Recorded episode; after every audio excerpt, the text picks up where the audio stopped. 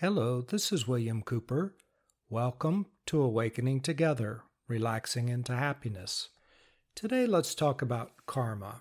I know most of you are familiar with it, but this podcast covers lots of subjects in regards to awakening for lots of people. So maybe everybody hasn't heard of it. What is karma? Karma is the result of past actions, it's cause and effect. There's psychological karma.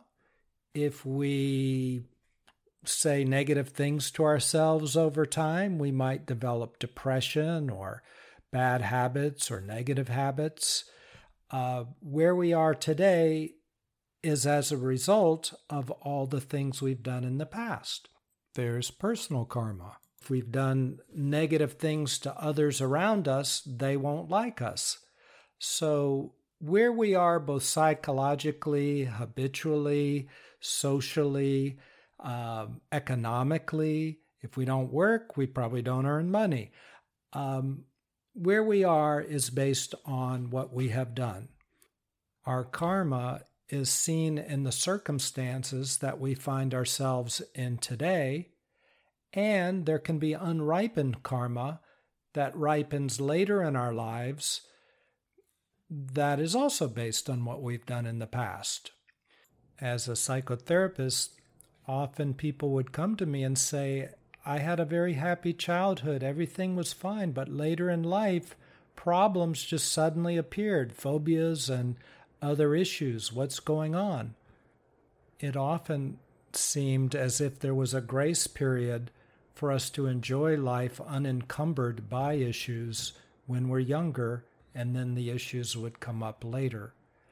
And actually, later I heard a guru mention that same thing that our karma can ripen later in life, our seeds of karma, the effects of our past actions. We can also be affected by family karma, all the things that our family has done, societal karma, our city karma, all the things that have happened in our city in which we live, they affect us. Does our city have a good vibe, a bad vibe? Is it economically viable or not? Uh, what is it like politically? These are all effects from the karma of that city. We're also affected by the country we live in, country karma.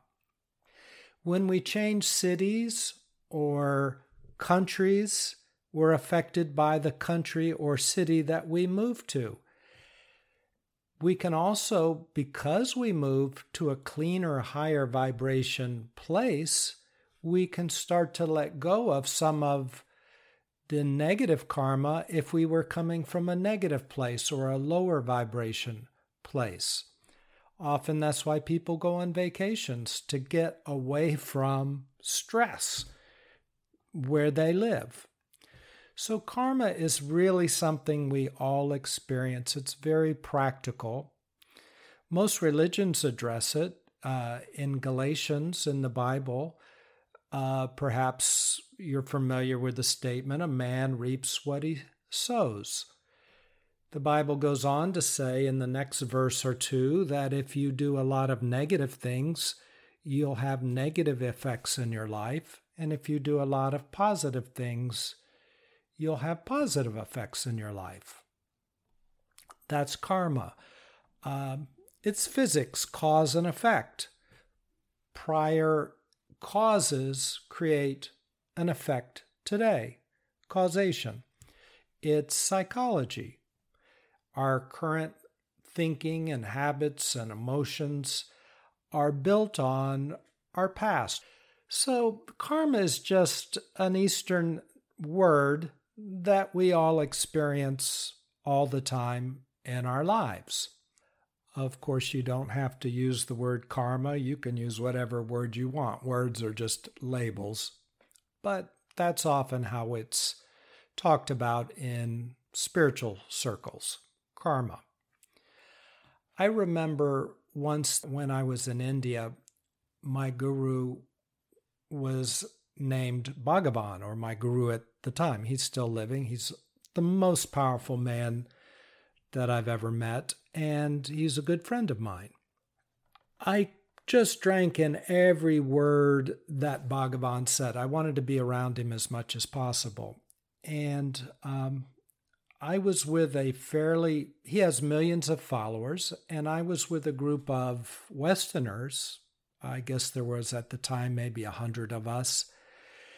And there were a lot of, there was a separate group of Indians, a lot of Indians. And they said, okay, Bhagavan's going to be with the Indians uh, that's a separate talk than what you're going to get. And and that was that.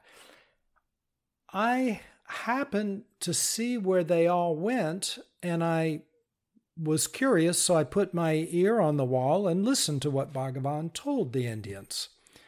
And what he was talking to them about was working in the West and specifically in the United States. He said if you go to the United States, it's a great opportunity for you, but the karma's so thick and negative over there. Uh, you know, there's so much turmoil and emotional trouble and cloudiness, and people are kind of cut off from themselves and just how it really is over here. He was talking to them about it, and he said, So if you go there, don't stay for more than two years. Otherwise, it will affect you very negatively. So after two years, come back to India, get that negative American karma off of you, and then you can return for another two years. But don't stay over two years or it will be very negative for you. So we are affected by our environment, our circumstances. Sometimes people ask me, why do you go to India so much? And what I've told them before is it's so clear there where I go anyway. It's clear spiritually, and I feel like layers of junk just come off of me. And that's what so many people that go to India experience. That's why they go. So, our surroundings affect us karmically. There's another interesting thing about karma. Negative karma is separate from positive karma. You don't generally net them out. If you're nice to one person on one side of town and bad to another person on the other side of town, the one that you were negative to won't like you probably, even though you were nice to some other person that he doesn't know. So you can't mix the two karmas. Being good and being bad are each separate things. However, you can apologize to the negative person. You can address them and apologize, and they might start to like you better. Let me give you a couple stories that I heard in India that address this a little bit. Uh, one man had major foot problems and he was finding it hard to walk. So he talked to his guru about that. And nothing and no doctor could heal him. The guru said, your foot problems are a result of your past action and past lives. So, nothing here is going to heal you unless you address that specific past life foot karma. What I'd like you to do is buy lots of people with bad feet that can't afford shoes, buy them good shoes to help their feet. He did that. He spent a lot of money on shoes. After he had done that, after a period of time, his feet miraculously started healing. He addressed the foot issue. In a related story, there was a uh, very wealthy man in Bangalore. He was an eye doctor. Yet his son was going blind, and there was nothing medical science could do to heal his son's blindness. He went to a guru because nothing else was helpful at the time, and he was at the end of his rope, and he asked for advice on how his son could be healed. Now, this man was very tight with money. So the guru said, I want you to buy anybody in Bangalore, and Bangalore is a big city in India said anybody that has eye issues, I want you to pay for their treatment for one month. everybody in Bangalore, anybody that sees any doctor, you pay for it, and then your son will be healed. The man did that, and his son was healed. So it's like going to the person that you've wronged, apologizing, and that can mitigate that karma. That's one way to mitigate karma. And there are other spiritual ways to mitigate karma. And you know them, they're very natural, and we've talked about them in many, many podcasts before. What that would be is say the result of your karma is tension inside, and you've become so blocked and separated from yourself that you no longer experience oneness, or maybe never have experienced oneness and instead you feel anger and hurt and fear and disconnected from yourself and you don't know what to do in life, you're separate. And that's the state and condition of most of us in the world. Well, what can we do to heal that? Awareness is curative. And when you become in touch with that part of you that's aware, most of us do it most easily through meditation because we can eliminate many distractions. And we can watch those things that come up the hurt, the fear, the anger. And as we watch them, the silent power of that awareness begins to melt them and they melt back into the infinite and beyond. And when a problem has melted, it no longer exists. There's a release and relaxation in your muscle system. So that karma, that psychological karma, is gone. It's melted out of your system. Meditation heals the effects of our past actions in that regard. So meditation heals the effects of karma. Well, there's another way that our past actions, habits, emotions, and thoughts affect us. They affect our vibration. Where we live affects our vibration. Our family affects our vibration. Our vibration is the sum of all of our past events, thoughts, actions, and environment. So, if we have a low vibration, as they say in India, the external reflects the internal. Low vibration things in life are attracted to us. Low vibration external when our internal is low vibration. We keep having problems and issues, and we can't shake them. We try rationally, and they shouldn't be happening to us, but they are. We work hard, but we don't make a lot of money. Other people hardly do anything, and money just flocks to them. Our relationships fall apart because we have enough low vibration in enough areas of our life that that vibration is attracting other low vibration things. As we meditate, these blocking thoughts that we've talked about so many times in different podcasts that I'll just let you review that if you're not sure what I'm talking about. But these blocks slow down our vibration, they obscure the natural spiritual light that's flowing through our bodies, the natural spiritual sounds and flow. But as we watch them, awareness just melts them back into the infinite, and our vibration starts to rise. And as it starts to rise, we start to attract better and better things in our lives better relationships, better ways to interact, better jobs more money flows into our lives. Higher vibrations beget higher vibrations. In India, I'm often around a lot of awakened people.